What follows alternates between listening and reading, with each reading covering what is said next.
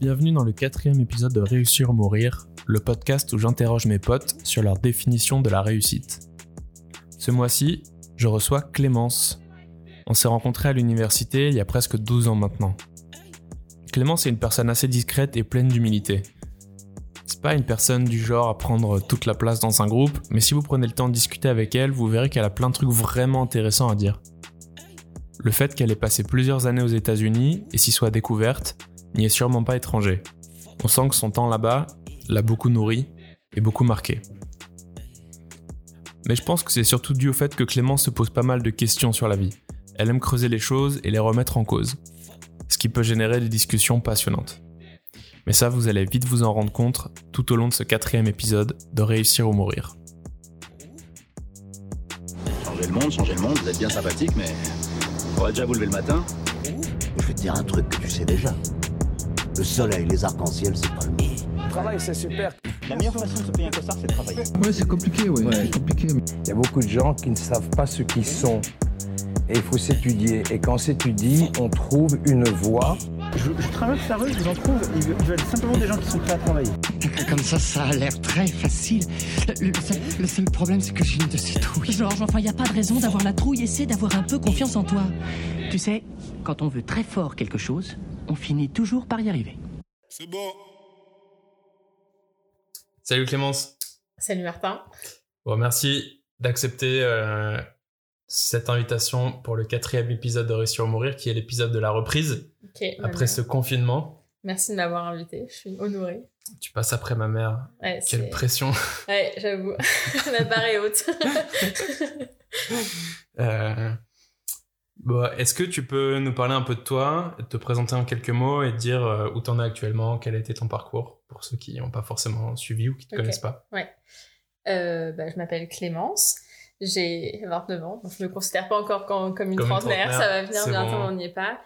Euh, donc mon parcours, euh, bah, j'ai grandi dans le Val d'Oise, à Aubonne. Euh, bah, j'ai fait toutes mes études, enfin toutes mes études, on va dire collège, lycée, etc. Puis après, bah, je suis partie à l'UTC, donc c'est là où on s'est rencontrés. Donc j'ai fait des études euh, d'ingénierie mécanique. Et euh, après, en fait, à la fin de l'UTC, j'avais pas envie de commencer à rentrer dans le monde euh, actif, enfin dans la vie active. Et donc, du coup, je suis partie faire un doctorat aux États-Unis, donc à Boulder dans le Colorado. Et en fait, ce choix, là-bas, je l'avais fait. En fait, j'avais postulé pour des universités qui étaient euh, assez proches de la montagne. Je savais déjà que j'avais envie de partir euh, plus proche de la Mhm. montagne. Donc, j'avais postulé vraiment pour des endroits où je savais que ce serait accessible. Donc, j'ai été prise là-bas. Je suis partie euh, 5 ans. Et euh, après, bah, je suis rentrée à Paris. euh, C'était l'an dernier, en septembre. Et puis, donc, ça a été un peu compliqué, mais peut-être qu'on en reparlera un peu plus tard. Et euh, là, maintenant, euh, j'ai un poste euh, bah, d'ingénieur en acoustique chez Dassault Aviation. Donc, je travaille sur euh, l'acoustique interne des, des avions d'affaires. Et voilà. Et Du coup, pourquoi tu te marres là si on décortique un peu le truc genre? Bah, parce que en fait, ce qui fait rire, c'est que genre tout le monde est en mode reconversion. Tu... En fait, je pense que j'aurais dit ça genre il y a 20 ans, tu vois. Ça aurait été la méga classe. Et là, Mhm. j'ai limite honte de dire que je travaille chez Dassault. Aviation. Tu vois, dans notre groupe de potes, ça passe, euh, ça passe moyen, tu vois. Mhm. Donc, euh, Ouais, tu fais partie du camp capitaliste de nos potes. Quoi. c'est ça, ouais, voilà.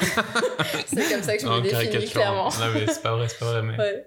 Et euh, voilà. Et puis du coup, bah, sinon, bah, je fais toujours de l'escalade. Et puis là, ce que je te disais tout à l'heure, c'est que on déménage. donc, bah, on était à Paris, puis là, on déménage plus près de Fontainebleau euh, avec euh, mon copain. Voilà. Ok, cool. Et euh, donc, entrons dans le vif du sujet. Ouais. C'est quoi pour toi euh, la réussite? Ok. Bah, en fait, euh, bah, comme je te disais tout à l'heure de façon un peu informelle, c'est un truc qui a, qui a pas mal évolué pour moi. Et là, tout à l'heure, en fait, en faisant, enfin, les jours précédents, en faisant le déménagement, j'ai retrouvé, tu vois ce que c'est les carnets Diddle ou pas? Genre mes meilleurs amis Diddle, tu vois?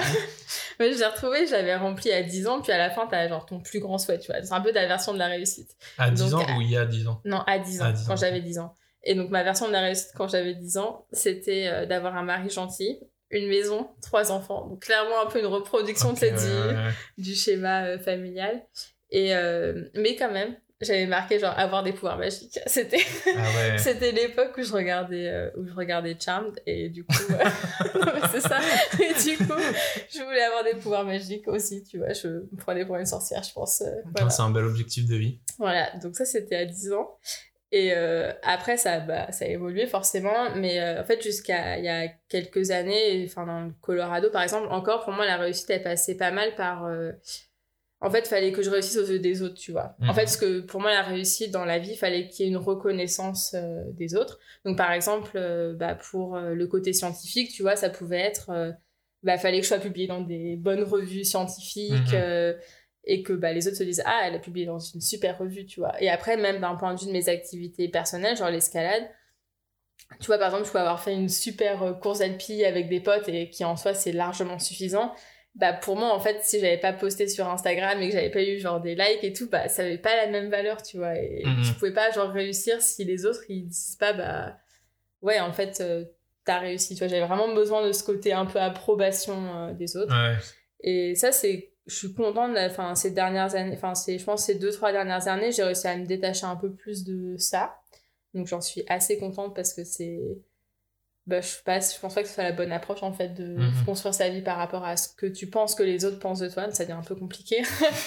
Et, euh, là, maintenant, je pense ma version de la réussite, bah, ce serait, euh, de trouver enfin un truc tu vois qui te qui te passionne un truc que enfin que ce soit ton taf euh, ton ta passion enfin ton loisir ou euh, même une, une idéologie une conviction enfin un truc Mhm. tu sais qui donne envie enfin quand tu sais, t'as les yeux qui pétillent tu vois un truc comme ça. Et puis après c'est je pense que ça peut changer aussi au cours de ta vie tu vois. Là maintenant pour moi c'est l'escalade peut-être que dans 10 ans ce sera le tricot par exemple.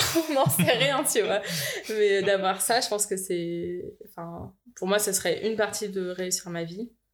Et euh, ouais, un autre truc, euh, enfin, ça, c'est des questions que je m'étais posées avant, tu vois, et du coup, ça m'aide de m'imaginer sur mon lit de mort pour me dire euh, est-ce que j'ai réussi ma vie? Tu sais, genre, tu sais pas, t'as Mhm. 70 ans et tu te dis, euh, enfin, 70 ans, c'est, peut-être- un peu tôt, peut-être qu'il faut un peu plus, genre 90, tu vois. Bon, mettons, j'ai 90 ans et je me dis est-ce que j'ai réussi ma vie? Et je pense que c'est genre, est-ce que quand, dans tes choix de vie, t'es resté euh, fidèle à toi-même, tu vois? Est-ce que t'as fait Mhm. des choix bah, pour toi parce que t'as, enfin, qui te correspondaient vraiment ou est-ce que tu as fait des choix euh, bah, par euh, peut-être par facilité ou par peur ou parce que c'était pour correspondre à la norme sociale tu vois? Enfin Mhm. Ça c'est dur hein. franchement c'est des trucs où enfin je sais pas tu te poses ouais on se pense que bah, surtout dans notre groupe de potes on a la chance de pouvoir se poser ce genre de questions on n'a pas vraiment de problème euh, en mode réussir juste à bah, pouvoir payer notre loyer à la fin du mois donc on a la chance de se poser des questions plus profondes sur la réussite euh, dans le sens de donner un sens à sa vie, tu vois. Et pour moi, ouais, ça passe aussi par faire des choix de vie qui sont, bah, qui te correspondent, quoi, qui sont, où tu restes fidèle. Et, euh, ouais, un autre point aussi, enfin, qui est méga important pour moi, en tout cas, c'est, euh, c'est d'avoir réussi, enfin, je me dis, j'aurais réussi ma vie si j'ai construit des relations avec des gens qui ont du sens. Parce que, enfin, mettons, t'arrives à faire, euh, je sais pas, toutes les choses, euh, je sais pas, mettons, tu te reconvertis en ébénisterie et tu deviens le meilleur ébéniste, tu vois, de, de l'usage, ou même, on va dire, de Paris quand même. je vais t'accorder ça, tu vois. Il y en a un à visage. Il a C'est ton 75 ans. mais euh, non, mais mettons, tu enfin, je sais pas, tu t'arrives et c'est c'est une carrière qui te passionne et dans laquelle Mhm. tu t'épanouis, etc. Enfin, c'est cool, mais si au final tu passes ta vie, enfin, tu finis ta vie tout seul, euh, bah, pour moi, ça n'a pas trop d'intérêt, tu vois. Enfin, te dire que tu as réussi à construire des relations qui. Ouais, qui étaient vraiment importantes pour toi, tu vois, où tu as pu être vraiment proche des gens, euh, vraiment bah, vulnérable avec eux et tout. Mhm. Ça, pour moi, c'est déjà une des réussites euh, en soi, tu vois. C'est marrant parce que dans, la... dans tout ce que tu as dit, le travail, tu l'as quasiment pas. En fait, on a quasiment pas parlé. Et je trouve ça cool enfin, Ouais. d'arriver à sortir le. Enfin, en tout cas, à décorréler le travail de la réussite et de se dire que, au final, c'est. On associe vachement la réussite dans le canevas un peu traditionnel, Mhm. old school, au fait de réussir dans le boulot. Mais Ouais, c'est fait, euh, c'est pas ça le salut euh, du bonheur ou du fait de se sentir bien, c'est plus dans le dans la quête de bah, un peu de soi dans Ouais, c'est ça, racontes, de trouver ce que t'aimes. Après, il y a des gens pour qui c'est leur travail, tu vois. Moi, j'ai rencontré des gens qui étaient vraiment passionnés par euh, leur taf et, ouais mais et ça c'est ça, ça peut, ça, voilà. ça peut être. euh, Mhm. Voilà, c'est. Je dis pas que c'est nul, tu vois, mais enfin, ça peut être. euh, C'est juste, faut trouver quelque chose qui, toi, te correspond. Et moi, c'est pas mon travail d'ingénieur, c'est un truc que, que j'adore, mais c'est pas ma passion première, tu vois. Mais il y a des gens pour qui ça va être leur travail. C'est pour ça qu'il y a plein de gens qui font des reconversions pour que aussi leur travail, ça devienne euh, bah, leur, euh, Ouais, leur, source de sens, tu vois, ce qui ouais. définit, etc. Mhm. Moi, c'est pas ça qui me définit, Ouais. mais en premier en tout cas. Ouais, je comprends. Bah, C'est vrai que là, quand on voit Marion, euh, par exemple, Ouais. euh, notre pote, on a une pote qui s'est reconvertie en, en maraîchère. Donc aujourd'hui, elle passe ses journées dans les champs à cultiver des légumes. Et, et en fait, c'est incroyable de voir comme elle apprécie son boulot alors que. Euh, alors qu'avant, bah, elle, elle se définissait pas par son boulot Ouais, d'ingénieur. Alors que Mhm. maintenant, elle est maraîchère et c'est, Ouais. euh, c'est, je pense, c'est un des premiers trucs qu'il a défini aujourd'hui euh, quand elle parle d'elle. Non, c'est sûr. c'est enfin c'est cool et moi en Mhm. vrai c'est un des trucs que bah tu parlais de ma reconversion bah, que j'ai pas encore entamé d'ailleurs Oui, ouais. c'est encore en réflexion C'est euh, teasers. La prochaine saison dans la vie de Martin. mais tu vois moi je me pose la question de enfin je sais que j'aime beaucoup faire ça ouais. euh, pour l'avoir fait là pendant le Mhm. confinement j'étais chez mes parents et j'en ai j'ai beaucoup j'étais beaucoup dans l'atelier de mon père qui a un- qui a plein de machines pour utiliser le bois Mm, mm. et j'adore ça et je pense que c'est un truc que j'aime beaucoup faire Ouais. Mais euh, je me pose la question euh, si est-ce que le métier d'ébéniste ou de menuisier, enfin travailler le bois, est-ce que c'est un métier que je pourrais aimer? Qu'est-ce qui m'attire dans ce métier? Est-ce que c'est l'image que ça envoie? Ouais. Est-ce que c'est le métier, je pourrais vraiment me lever le matin et faire ça toute la journée jusqu'au bout Parce que le design, par exemple, je pense que c'est un peu euh, bon, c'est un peu compliqué parce que à la sortie de l'UTC, je pense que c'était une de mes portes de sortie pour pas finir à faire des ponts et, euh, et des bâtiments euh, avec Frédéric Marin. on a parlé, c'était notre prof de résistance des matériaux. Mm. Euh, donc pour éviter un peu tout le côté trop ingé, j'ai trouvé la porte de sortie de Ouais. designer et qui est un métier, je pense, qui fait rêver. Je pense que ça me correspondait plus. Mm, mm. Mais je pense que j'étais aussi très euh, attiré par l'image que ça envoyait Ouais. socialement. Mm. Quand tu dis que t'es designer, bah, c'est Ouais, super classe, cool. Ouah, t'es un mec créatif euh, dans ton boulot. Et en vrai, euh, bah, je, je pense que c'est un métier que j'aime bien, mais euh, pas plus que ça, quoi. Et, et moi, j'ai peur de reproduire en fait cette erreur avec bah, les bénisteries qui, et de me dire ça envoie vachement de paillettes, surtout vachement dans ce contexte où tous nos potes se reconvertissent Oui. et où tu te dis ah en fait la reconversion ça envoie trop des paillettes, il faut que je fasse Ouais, partie ouais, de cette ça, ouais. de cette vibe en fait de, de reconversion et, euh, et parfois en fait j'ai plus l'impression que la reconversion c'est la nouvelle réussite d'avant tu vois Ouais, bah c'est ça. Enfin, pour moi, j'ai limite honte de dire que je suis ingénieur et que j'aime ça, tu vois. Alors que en vrai, je kiffe euh, mon boulot. Après, c'est pas ce qui me définit, mais je suis contente d'y aller. Ça me fait, enfin, ce que Mhm. je fais, ça m'intéresse. euh, Enfin, en tout cas, j'y trouve mon compte, tu vois. Mais c'est vrai que dans notre groupe de potes, dire que t'es ingénieur et que t'aimes ça, c'est fou là là. Ouais, non, mais c'est ça, ça. Et moi, moi je, me, je me pose vraiment des questions euh, vis-à-vis des gens qui apprécient du coup leur taf, un peu comme Ouais. toi.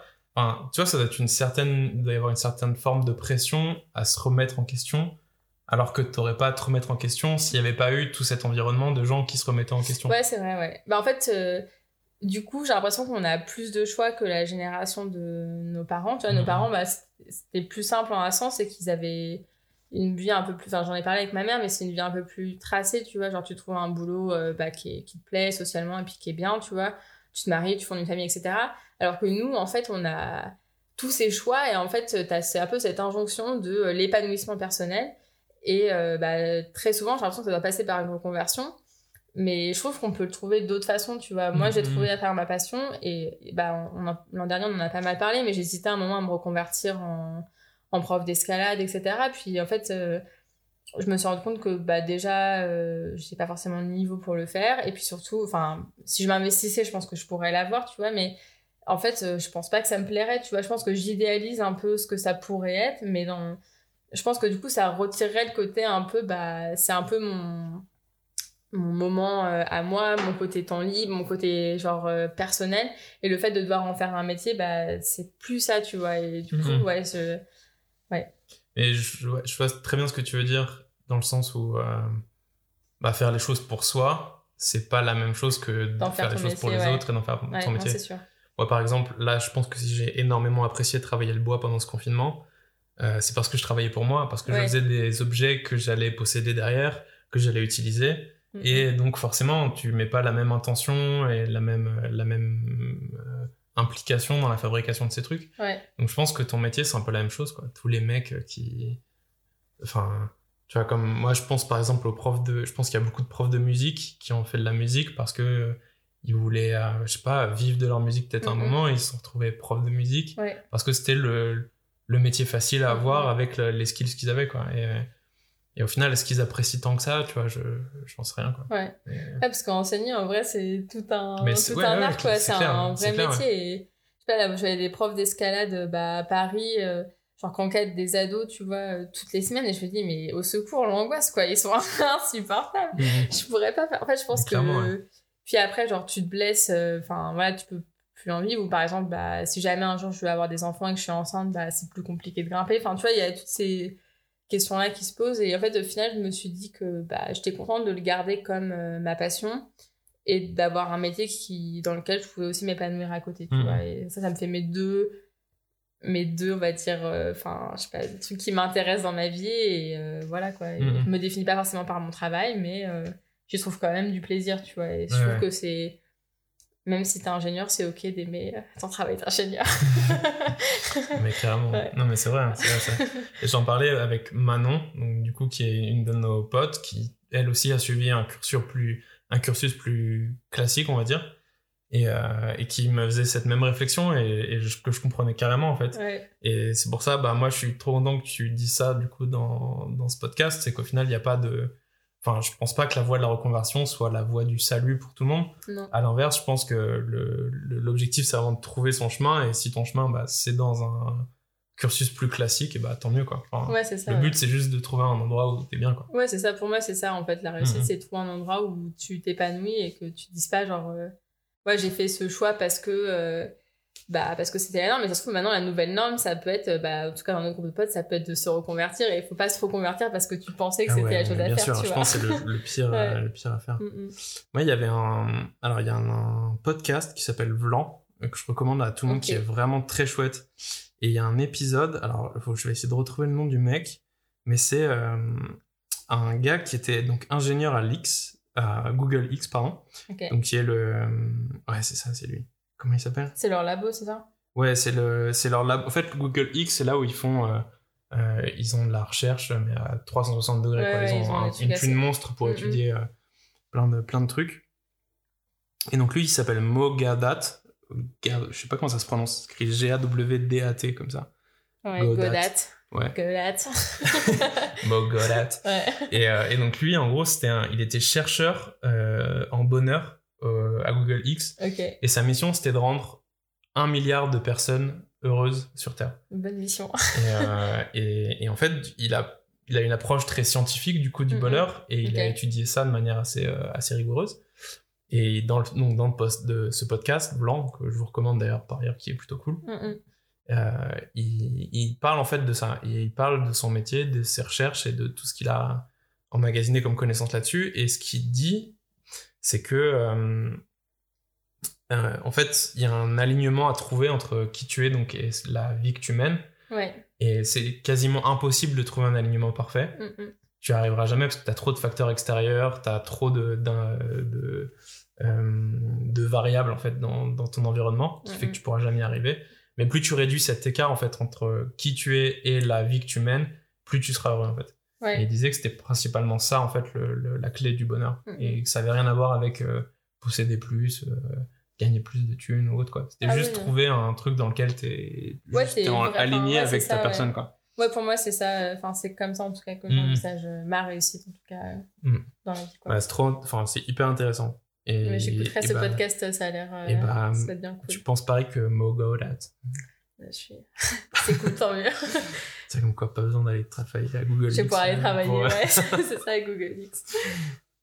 Et donc aujourd'hui, est-ce que tu peux dire que tu as réussi ta vie selon ta définition? Bah, en partie, euh, ouais, je pense, parce que, enfin, là, j'ai trouvé, en tout cas, à travers l'escalade, j'ai trouvé un truc qui me, qui me passionnait vraiment et dans lequel je me suis vraiment épanouie. Et euh, bah aussi, ça m'a permis de faire ces, des rencontres qui ont été super importantes pour moi. Enfin, j'ai des très bonnes potes que j'ai rencontrées là-bas et qui, je pense, qui m'ont vraiment euh, pas permis de grandir. Et puis, ça m'a permis de rencontrer euh, donc Rémi, mon copain actuel aussi. Donc, euh, voilà, Mhm. c'est quand même. Enfin, ça m'a apporté plein de choses en fait. Ça m'a apporté une communauté et aussi bah, un moyen de voyager. Je suis allée dans des endroits qui étaient genre super cool, dans lesquels j'aurais jamais pensé aller avant et de vivre des trucs qui étaient.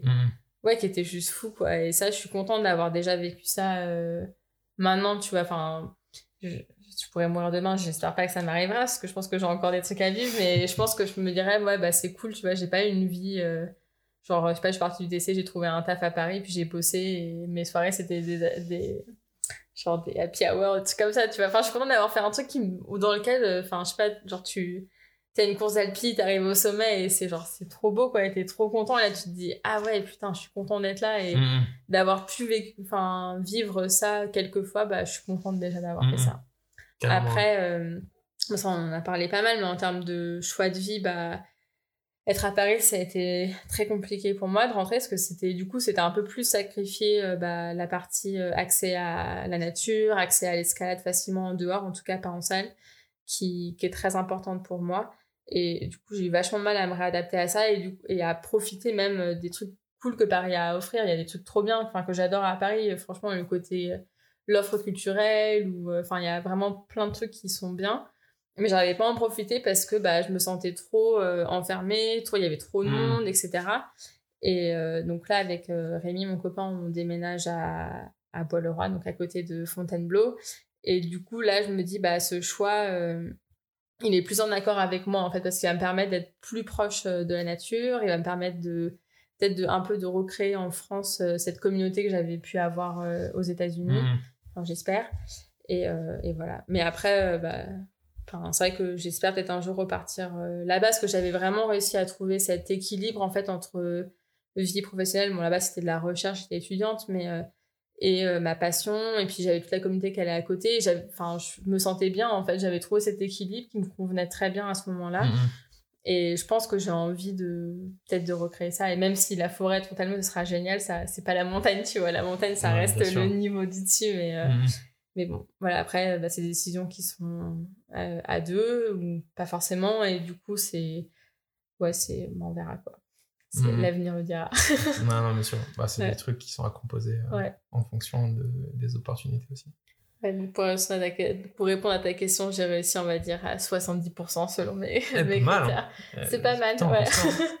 Bah après, ça se trouve, le reste de ma vie va être pourri, tu vois, et ça va fausser tout ce que je te dis. Mais là, pour l'instant, euh, je suis Ok. pas. Enfin, Là, je, euh, je pense que je suis assez contente de là où j'en suis, quoi. Ouais, ouais, ouais c'est cool. Mm. Et du coup, moi, il y a deux questions qui me viennent. La première, c'est est-ce que t'as pas peur de rechercher ce que t'avais aux États-Unis en partant là-bas? Du coup, d'avoir des attentes un peu trop fortes? Par rapport à ce que tu pourrais potentiellement trouver euh, en t'installant à Bois-le-Roi Ouais, c'est sûr. euh, Enfin, surtout que parce que ce que ma mère m'a dit des, mille- des milliers de fois, mais en fait, c'est vrai que j'avais un statut aussi différent. Tu vois, j'étais étudiante. euh, du coup, euh, enfin, surtout. Autant au début, je faisais vraiment mes heures, autant à la fin, clairement, il était 3 heures, je me barrais aller- pour aller grimper, tu vois, mon prof n'avait rien à foutre, donc je m'en foutais complètement. Et puis, puis c'était enfin, un moment de ma vie où bah, j'avais entre presque, ouais, entre, on va dire, 23 à 28 ans, tu vois, et les gens que je côtoyais, ils n'étaient pas en famille, etc. Donc, enfin, tu vois, c'est un moment un peu particulier. t'es- Ils n'étaient pas étudiants, mais on reste quand même des jeunes adultes. Et donc, euh, si je reviens dans 10 ans et que les gens, ils ont tous fondé des familles, je sais pas si ce sera la même dynamique, tu vois. Et puis, Mhm. forcément, euh, j'idéalise, il y avait des moments qui étaient que j'aimais pas, tu vois. Genre, par exemple, un truc que j'aimais pas là-bas, c'est que bah, j'avais du... Autant les relations amicales, j'ai eu aucun problème à créer des relations amicales euh, qui étaient vraiment euh, fortes. Autant mes relations amoureuses, euh, il manquait un truc, tu vois. Je trouvais que la barrière euh, culturelle, il y avait un petit truc qui faisait que c'était pas évident. Mhm. Et... Mais forcément, quand tu, enfin, quand tu rentres en France, bah, tu repenses qu'au bon moment, tu vois. Les moments Ouais. qui étaient chiants, tu les oublies. Donc, euh, mais ouais. C'est un peu le piège de la nostalgie, quoi. Ouais, c'est On ça, a un peu tendance ouais, à c'est le ça, ouais. mauvais pour euh, se rappeler que le bon. Mais du coup, ouais, c'est là, enfin, ce que je te disais tout à l'heure, c'est que je pense que c'est important de. Bah là, j'ai fait ce choix, en tout cas, en restant à Paris, euh, de, bah, de rester à Paris, justement. Et bon, là, de partir à Bois-le-Roi, mais du coup, je, vais, je me dis qu'il bah, faudrait quand même essayer de vraiment d'en profiter pour ce que c'est, parce qu'il y a des choses qui sont très bien, Mhm. et pas de vivre dans l'attente de quelque chose de potentiellement meilleur, parce que dans ces cas-là, tu vis plus vraiment, en fait. Tu fais juste Ouais. des trucs. euh, ah ouais, c'est juste une phase en attendant que la meilleure phase arrive. Non, en fait, je pense que tu peux c'est important de profiter des bons moments que tu as dans ta vie. Et après, euh, c'est cool d'avoir des périodes d'introspection aussi, tu vois, pour te remettre en question, pour dire est-ce que là, euh, je me mens pas, tu vois, est-ce que je suis vraiment en train de faire un truc qui me plaît? Mais aussi, je pense qu'il faut avoir ces périodes où tu dis, bah ok, euh, je profite, quoi. Je- Ouais. euh, ouais. Mhm. Non, non, c'est vrai. Du coup, là, tu parlais d'introspection. la question qui me vient et que je t'avais pas envoyée, mais C'est est-ce que le confinement a eu cet effet introspectif sur toi dont tout le monde parle et a remis en question peut-être certains choix pro ou choix de vie que tu aurais pu avoir Bah, euh, mais je me fais, j'ai eu beaucoup d'introspection euh, l'an dernier quand je suis rentrée. Ça a été, euh, enfin, j'en ai fait, mais on l'argent travers. J'ai l'impression d'avoir fait que ça pendant des mois. Et donc, bah, du coup, le confinement, ça c'est, enfin, j'en ai eu un petit peu, surtout au début. En fait, surtout parce que j'ai beaucoup reparlé à mes potes des États-Unis parce qu'elles étaient aussi un peu confinées. Donc, du coup, c'est la première fois on arrivait vraiment bien à se capter parce que tu sais, d'habitude, les week-ends, on part tous, tous grimper. Donc, du coup, avec le décalage horaire, c'est galère d'avoir les uns les autres. Et là, on bah, n'avait rien d'autre à faire que de se skyper. Donc, on Mhm. l'a fait, tu vois. Et du coup, forcément, ça fait ressortir en moi l'idée de Ah putain, est-ce que euh, j'ai pas envie de repartir là-bas Et comment je pourrais faire que, en sorte pour que ça arrive, etc. Mais après, sur mes choix de vie, euh, j'ai passé tellement de temps l'an dernier, je pense, à me poser ces questions-là que là, du coup, euh, j'ai atteint une certaine les- paix, en ouais. fait, avec euh, là où j'en suis pour l'instant. Et du coup, j'avais plus vraiment à me poser ces questions, en fait. Euh, ouais. Ok. Je vois, je vois. Mm. Est-ce que tu as eu des modèles de réussite dans ta vie? Typiquement tes parents, tes, des amis ou des... Bah, mes parents, ils ont réussi, euh, je pense, dans un sens, euh, enfin, un peu old school un peu old school, ouais. Enfin, ma mère, elle est médecin en PMI, je sais pas si tout le monde ce que c'est, c'est... euh, En gros, c'est des centres pour les... C'est vraiment pour les gens qui sont défavorisés, et donc c'est des enfants de 0 à 6 ans qui viennent, etc. Enfin bref. Et mon père est ingénieur, euh, enfin était ingénieur qualité ou quelque chose, jamais trop bien compris en fait ce qu'il faisait. Mhm. J'espère qu'il n'écoutera pas ce podcast. et euh, Mais euh, par contre, dans mes potes, ouais, à Boulder, j'ai rencontré beaucoup de gens qui avaient réussi à trouver euh, l'équilibre entre leur vie professionnelle et généralement un truc, un métier dans lequel ils s'épanouissaient et leur vie, enfin leur, enfin leur passion à côté. Enfin, à Boulder, il faut savoir que genre tout le monde a une passion. euh, Enfin, généralement, c'est un sport euh, d'extérieur, donc ça va être le ski, la course, Mhm. etc. Donc c'est un peu intense parfois, voire vraiment trop intense parfois. Mais euh, mais du coup, t'as beaucoup de gens qui arrivent, enfin, qui font en sorte que, bah, ils gardent cet équilibre. Et ça, je trouve ça, je trouve ça un bon modèle de réussite. Ils arrivent à trouver un, un endroit où, bah, ils s'épanouissent. Et... Genre, par exemple, là, j'ai une pote, ce que je trouve trop cool, elle a toujours été passionnée de, d'aérospatiale. Elle voulait être astrophysicienne quand elle était toute petite, etc. Et puis finalement, en fait, elle est partie, elle a fait une école d'art et puis elle est devenue euh, UX designer. Et euh, donc, elle a bossé pour plein de trucs mais elle a toujours eu cette, vraiment cette passion pour euh, l'aérospatiale. Donc, quand j'étais en, en- Enfin, j'ai fait mon doctorat en aérospatiale et du coup, elle trouvait ça trop cool, tu vois. Et, Mhm. euh, et là, elle a- vient de trouver un taf où elle est UX designer pour euh, une boîte euh, qui bosse dans l'aérospatiale. Donc, ça l'a fait trop kiffer parce que c'est pour elle, c'est genre un, un rêve d'enfant, tu vois. Enfin, sa façon de se connecter au monde de l'espace, on va dire. Mhm. Et à côté de ça, genre, euh, c'est une excellente skieuse. Enfin, et pour moi, je trouve ça cool. Elle a réussi à trouver deux endroits dans lesquels elle s'épanouit. Et c'est deux choses qui la définissent. Et voilà, elle a trouvé cet équilibre. Et ça, je trouve ça. C'est un peu. Enfin, c'est comme ça que je vois ma vie. En tout cas, pour, pour le moment, tu vois. C'est, ouais. Ouais, donc c'est des modèles qui sont vachement en phase en fait avec la définition que tu as donnée. Ouais, c'est ça, ouais, c'est ça, ouais. Mm. Je suis assez cohérente, en fait. Ouais. tout, tout, tout aligné. Mm, mm. Euh, comment c'était chez toi quand tu étais enfant? T'as eu quel type de d'éducation? Dans quel milieu t'as grandi? Bah, c'était, euh, franchement, c'était tranquille. J'ai un souvenir d'une, en- d'une enfance euh, plutôt heureuse, enfin, même heureuse en fait. Euh, Ouais, enfin, mes parents, ils m'ont éduqué, euh, je sais pas comment. Enfin, ils ont jamais euh, poussé euh, la, la réussite. Je me suis vraiment imposée à moi-même, je pense. Euh, J'étais, Ok. j'étais bonne, enfin, très bonne élève, et, mais c'était moi qui mettais la pression tout seul. Jamais mes parents m'ont, dit, ah, faudrait que des bonnes notes, etc. Enfin, et ce que je trouve très cool, c'est qu'ils ont toujours, en fait, valorisé nos choix de carrière. Donc, par exemple, une de mes sœurs bah, a décidé de, donc elle fait du hautbois, donc elle est rentrée au CNSM, elle a décidé de faire de la musique. euh, C'est quoi le. CNSM Euh, Pardon, c'est le euh, Conservatoire National Supérieur de, de Musique. Ok. Et donc elle a décidé de faire... ouais, d'en vivre, tu vois, et mes parents, jamais ils ont remis en choix euh, Mhm. ces questions. Puis ma plus jeune sœur, là, en ce moment, elle va rentrer dans une école de communication culturelle, elle a fait de l'histoire de l'art avant, et en fait, je trouve ça super cool qu'ils nous aient encouragés à suivre quelque chose qui nous correspondait, en fait. Et, Mhm. Voilà, mais sinon, euh, ouais, une enfance euh, plutôt euh, tranquille. Et un truc qui était cool aussi que j'aimais bien, c'est que, enfin, j'avais. genre j'ai changé de sport quasiment tous les ans. Je me suis un peu cherchée. Mes parents me forçaient en fait à finir l'année, tu vois. Donc ça m'a un peu enseigné quand même la persévérance. Du, enfin, tu commences un truc, ouais, t'essayes, enfin, t'abandonnes Mhm. pas direct, tu vois. Ouais. Donc euh, non, mais, ouais, je sais pas, rien de spécial à raconter sur mon enfance. Ok. Et ça s'est passé comment ton choix d'aller en école d'ingé? C'était très naturel pour toi ou, ou alors au contraire, t'as eu, je sais pas, peut-être des trucs qui t'ont poussé à faire ces études-là? Euh, non, c'était pas du tout naturel. Parce qu'en fait, en seconde, donc moi, j'étais partie pour faire euh, journaliste. Je voulais pas du tout partir en école, enfin, en, Mhm. en filière scientifique. Je voulais partir en ES. Et en fait, ma prof de maths à l'époque, donc qui était aussi ma prof principale, Madame Amelin, euh, c'est important de préciser les noms des profs, tu vois. Peut-être qu'ils écoutent ce C'est podcast, ça, on on sait pas. sait jamais. Mais euh, elle m'a dit, ah, mais enfin, t'as des, enfin, t'es genre doué en maths, en physique, etc. C'est dommage que tu fasses pas une filière S parce que, enfin, tu vois, tu pourras quand même faire euh, les études qui t'intéressent avec une filière S. Elle avait raison, en vrai, c'est, c'est un peu mal fait en France, mais avec une filière S, tu peux faire un peu quand même tout ce Mhm. que tu veux, quoi. Parce que je voulais faire Sciences Po à la base, en fait. euh. Et euh, donc finalement, je suis partie en, en S, du coup. Et puis, euh, journaliste. euh, ah si, je me suis dit que j'allais être journaliste scientifique au départ. Donc, c'était une première transition. Et puis après, j'hésitais entre médecine et, euh, et puis ingénierie. Je sais pas trop pourquoi. Ah si, en fait, le côté ingénieur, ce que je l'aimais bien dans les écoles d'ingé, c'est que tu pouvais partir à l'étranger. Et ça, je trouvais ça cool, tu vois. Mm. Et, et du coup, j'ai fini par prendre ça. Et, et je suis contente de ne pas avoir fait le choix d'une prépa. Enfin, c'est un choix que j'ai fait. Enfin, que j'ai pas. J'ai postulé pour aucune prépa. Et parce que pour moi, en fait, euh, en fait, je crois que j'avais la flemme de passer deux ans de ma vie à faire que bosser. Ça me saoulait, tu vois. Mhm. Et Ouais, euh, c'est des questions qu'on m'a posées en entretien, genre chez l'assaut. C'est euh, et pourquoi t'as pas fait de prépa, Ah, tu je vois suis d'assaut. Ouais, c'est il y a Ah ouais. des personnes qui peuvent être un peu old school, tu vois. Et donc j'ai répondu, euh, j'ai pas dit parce que j'avais la flemme, parce que ça le faisait pas trop bien en entretien.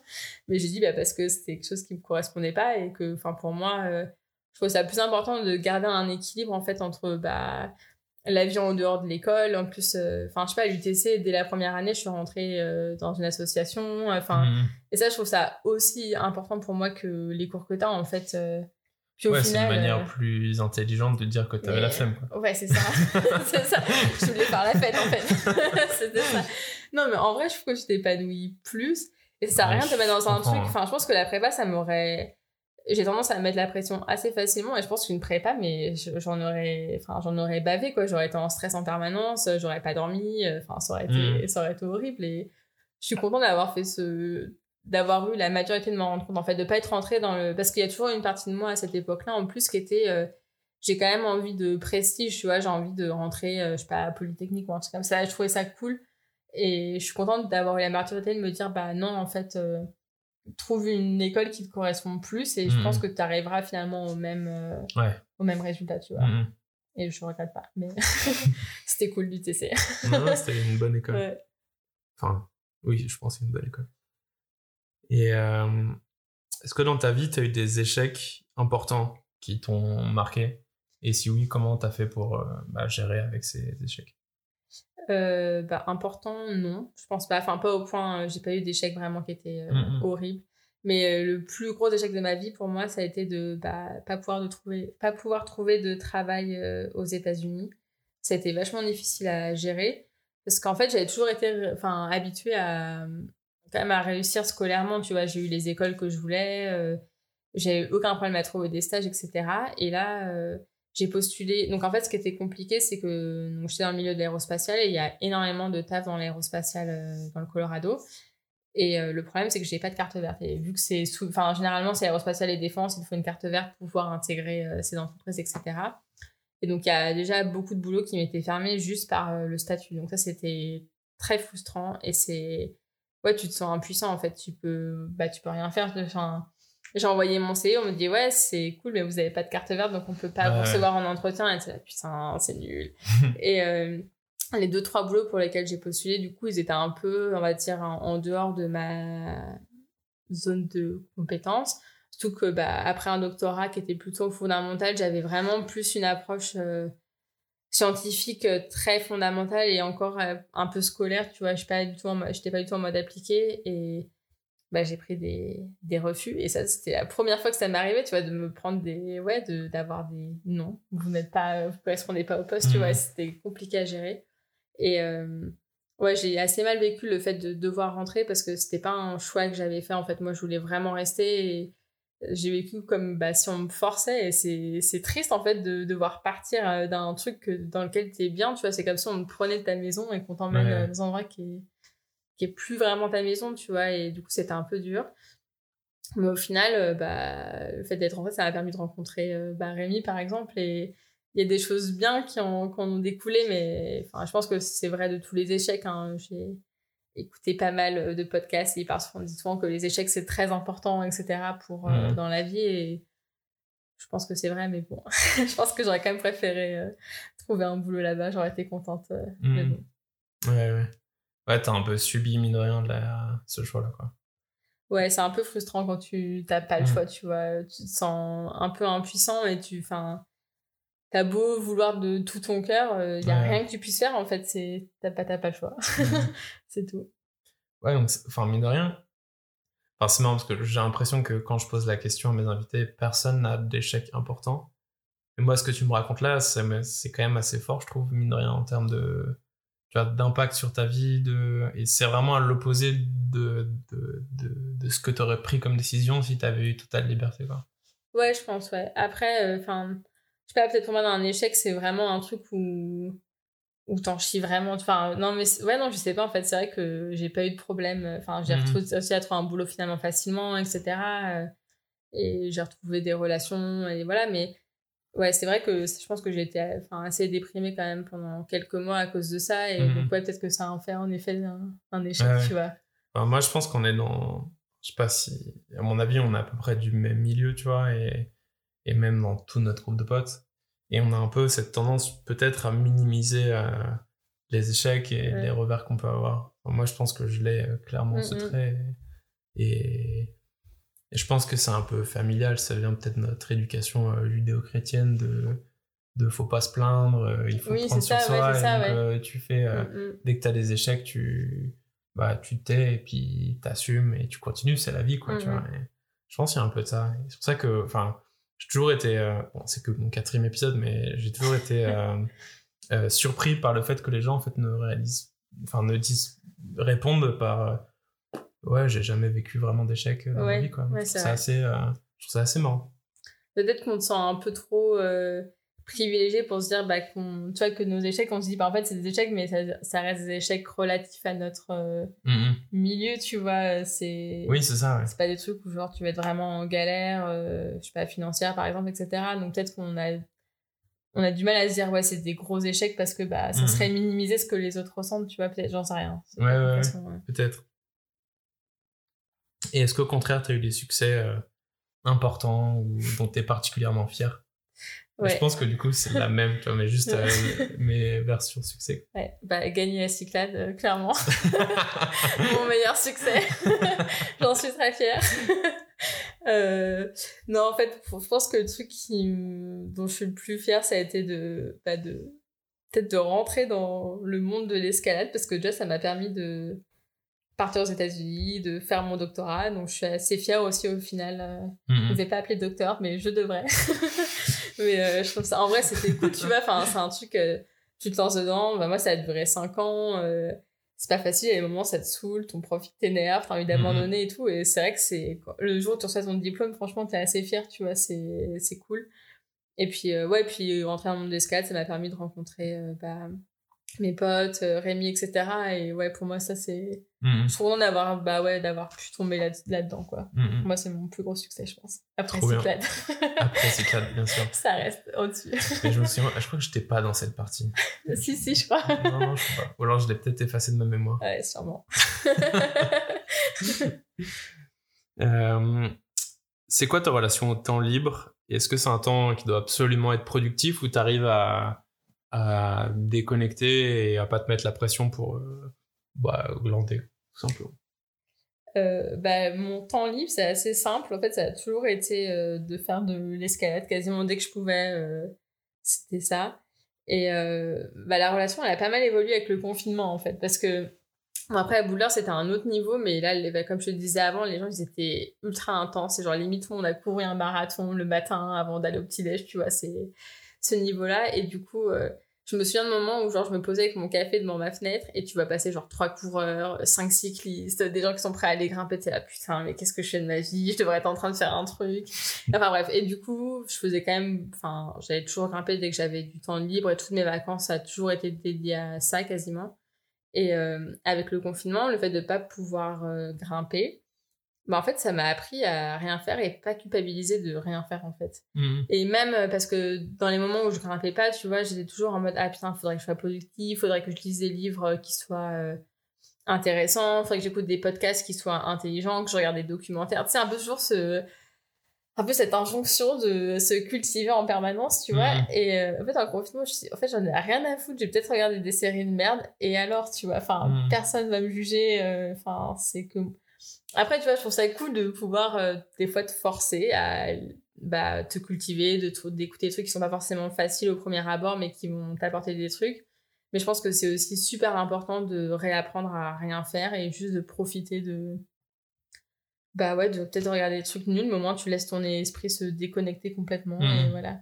J'ai joué avec mon, mon chat pas mal, on a joué à 1, 2, 3 soleil, c'était c'était génial, tu vois. et euh, ouais, non, ça m'a. En fait, ça m'a permis d'enlever une pression que je me mettais toute seule sur euh, mon temps libre et ce que Mhm. j'en faisais, et je crois que ça m'a vraiment appris à. Ouais, à, bah, Ouais, à accepter de rien faire et pas que ce soit pas grave, tu vois, c'est ok. Voilà. Est-ce qu'il n'y a pas aussi le fait que comme on était en confinement et qu'on en avait plein du temps libre, on se donnait beaucoup plus la, le- la possibilité de rien faire et de ne pas gâcher ce temps, mais tu vois, de juste de glander quoi au final? Ouais, peut-être, t'as raison. Ouais. Parce que moi j'ai un, sou- j'ai un souvenir assez précis de bah, quand je cherchais du boulot, j'étais chez mes parents encore avant de trouver mon premier job là chez euh, My Brain Technologies et euh, et je me rappelle que bah je forcément je cherchais du taf donc mes journées elles étaient pas hyper remplies Ouais. donc euh, je glandais pas mal. Je culpabilisais, je pense que j'étais pas très bien euh, mentalement parlant à cette époque-là parce que justement je faisais pas suffisamment de choses productives et constructives pour que ça m'élève et que ça me permette d'avoir une estime de moi qui était assez forte. Et, et je me souviens qu'une fois que je suis rentré dans la boîte, comme mon temps libre il était vraiment réduit, eh ben, j'avais envie d'en profiter, j'avais envie de faire des trucs cool pendant ce temps libre. Mm, mm. Et, euh, et, et je me rappelle que quand j'ai eu mon premier appart, bah, je rentrais, j'avais la force de euh, nettoyer des trucs, de juste de me dire bon bah j'ai peu de temps donc euh, j'en profite, je Ouais, ouais, j'essaie d'en profiter quoi. Mm. Et ou voir des potes ou essayer d'optimiser pour Ouais. rentrer le plus de trucs possible alors que bah, au final plus t'as de temps, plus t'étales les choses et euh, plus t'as le temps d'accepter de glander quoi. Ouais, c'est vrai. Mais je pense que c'est. Enfin, ça. Je pense qu'on a tendance à trop op- essayer d'optimiser le temps qu'on a libre. Ça, je trouve ça un peu dommage, tu vois, euh, Mm. qu'on fonctionne comme ça. Je suis un peu pareil, tu vois, c'est genre, euh, j'ai deux journées, c'est ok, bon, là, je vais, caser, je vais essayer de voir cette personne. Là, je vais essayer de caser, euh, genre, mes courses, mon, enfin, Ouais. mon ménage et tout. Et c'est. Au final, ça devient limite un second taf, tu vois. Genre, tes week-ends, ils deviennent. euh, Enfin, ouais, aussi intenses que ta journée de travail, par exemple, tu Mhm. vois. Et je pense que le confinement, ça, ouais, je pense que après, peut-être, en effet, on avait beaucoup de temps, on avait rien d'autre à faire, mais ça peut être pas mal pour se rappeler que, bah, des fois, euh, c'est ok de rien faire pendant une journée et que, bah, c'est Ouais. cool, en fait, tu vois. C'est. Ouais. Non, mais je me, et ce que je me disais aussi pendant le confinement, c'était que hum, je ressentais plus du tout la- cette pression qui était liée à ça. Ouais. Tu vois, la pression d'avoir plein de trucs organisés, de Mhm. rater des événements parce que t'avais un autre truc d'organiser à la place. Tu vois, là, t'avais rien. C'était ok d'avoir rien parce que personne n'avait rien. Ouais, ça. Et donc, il y avait aucun. euh, Enfin, je m'étais rendu compte que j'avais cette petite tension en moi de. Le FOMO, quoi. Ouais, déjà, il y a le FOMO, donc la, la fear of missing something, la peur de rater quelque chose. Ça. Et ensuite, euh, surtout le fait de. Il y avait aussi l'inverse, tu vois, les week-ends où t'avais rien de trop de prévu, de se dire euh, Ah merde, bah faut que je prévoie des trucs pour avoir Ouais. des trucs de mon week-end, quoi. Et, euh, et donc, je me rends compte que, mine de rien, ça me. C'est des choses qui me travaillaient pas mal, je pense, plus que je voulais l'admettre avant le confinement. Et là, le fait de, que tout le monde soit dans la même situation, j'ai totalement accepté ça, quoi. Et, et ça m'a fait euh, vraiment un bien fou, quoi. Et je sais que j'en ai parlé Ouais. avec d'autres personnes qui ressentaient la même chose et je trouve que c'est euh, c'est assez intéressant, enfin, mine de rien, de se dire que ça doit vouloir dire que, tu vois, la société nous pousse, en quelque sorte, enfin, notre environnement nous pousse à, à être toujours socialement euh, occupé, à avoir des Ouais. gens à faire des trucs. Et, euh, et à ce point-là, je pensais pas que, enfin, je pensais pas que c'était aussi fort, en tout cas. Ah, mais je suis d'accord. euh, Enfin, je sais qu'il y a des week-ends où j'avais pas grand-chose à faire. Je sais pas si c'était cet hiver. Et euh, enfin, je me disais, j'angoissais. Je me disais, putain, mais en fait, ma vie, elle est trop nulle. Genre, j'ai rien à faire ce week-end, tu vois. Mhm. Alors que tout le monde est parti à droite, à gauche Ouais, et tout. Alors que là, vu que personne ne faisait rien, tu dis, bon, bah, ok, bah, moi non plus, je vais pouvoir Ouais, euh, en profiter, tu tu vois, Ah, j'ai rien ce week-end, c'est parfait. cool. ouais, c'est ça. Et je culpabilise même pas. Ouais, non, j'avoue, je pense que je suis un Mhm. peu pareil. Et euh, bon, j'ai un peu envie de passer la question sur la place du travail dans la réussite, parce on en qu'au a final, déjà on en a un peu parlé. Et puis, euh, Mais du coup, j'ai envie de te poser l'ultime question que je pose à tout le monde, c'est est-ce qu'il y a des œuvres culturelles qui t'ont inspiré euh, sur le thème de la réussite? J'ai fait ma petite recherche, du coup. Enfin, en fait, euh, qui m'ont... Enfin, généralement, en fait, je suis plus inspirée, genre, par des gens que je côtoie que par des œuvres culturelles, Mhm. parce que c'est plus proche, etc. Mais il y a un livre que j'ai lu récemment que je trouve euh, super bien sur... euh, en tout cas, la réussite, ou en tout cas, se fixer un objectif et vraiment d'y aller jusqu'au bout. C'est euh, Le voyage d'une Parisienne à Lhasa de Alexandra Davinel. Je sais pas si tu connais ou pas. En fait, euh, c'est, c'est, je sais pas, au début des années 1900, donc c'est une histoire vraie. Et c'est donc, euh, elle a 56 ans à l'époque, et en fait, elle, donc elle a passé beaucoup de temps en Asie, autour du Tibet, etc. Donc c'est une culture qu'elle connaît très bien. Et là, elle veut aller à, se rendre à Lhasa, qui est la capitale du Tibet, et elle a pas le droit d'y rentrer. Et je- enfin, je crois que parce que c'est juste fermé aux étrangers, en fait. Et du coup, elle se déguise en mendiante tibétaine et elle part avec son fils adoptif qui est un, un lama, euh, dans le sens euh, c'est un moine, ce n'est pas un lama, un animal. Et euh, ils partent dans une expédition de folie, tu vois, genre dans les montagnes, ils franchissent des cols enneigés et tout, mais avec des moyens euh, enfin nuls parce qu'ils sont déguisés en mendiants.